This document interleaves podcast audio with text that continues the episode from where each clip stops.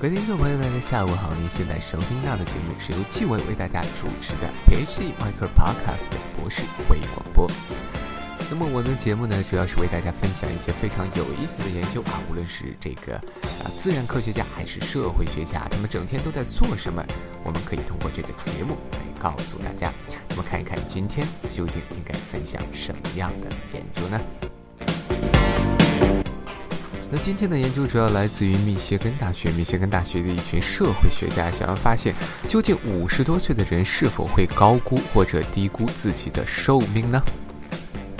那么他们是怎么研究的？他们找来几万名五十多岁的美国人，然后问他们一个问题。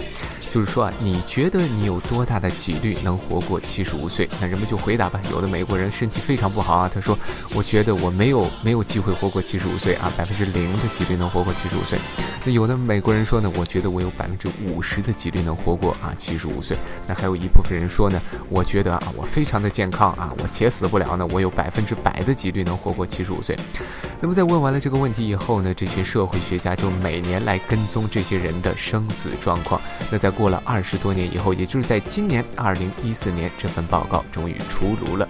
那么五十多岁的人究竟会高估还是低估自己的寿命呢？让我们来。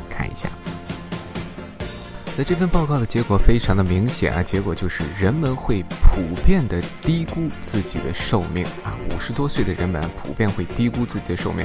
那么数据给出了几个例子，比如说认为自己绝对没有机会活过七十五岁的这一群人中呢，其实有百分之四十九的人活过了七十五岁。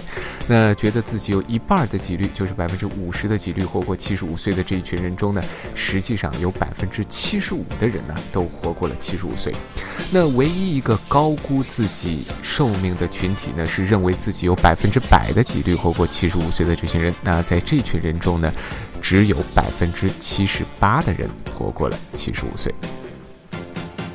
那有人可能要问啊，那密歇根的大学的这些社会学家为什么要做这样一份调查呢？那这个人们高估或者低估自己的寿命，对这个社会有什么样的影响呢？实际上呢，从经济学的角度上来讲啊，人们高估或者低估自己的寿命，会影响到这个人的存款。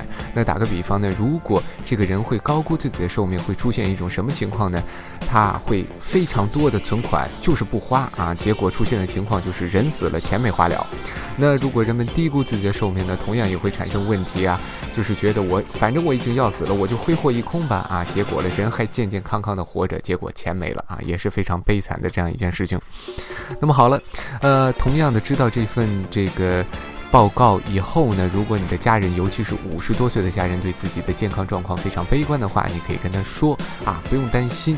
那么根据我们美国大学的研究啊。这个不要紧的，你一定是低估了自己的年龄，你且能活呢啊，不用太担心。好了，那在听完这份报告以后呢，我们今天的节目就到这里结束了。如果您对本节目有任何建议的话，请发送 email 至 phd.micropodcast@gmail.com，phd.micropodcast@gmail.com。好了，今天节目就到这里为止，我们下期再见。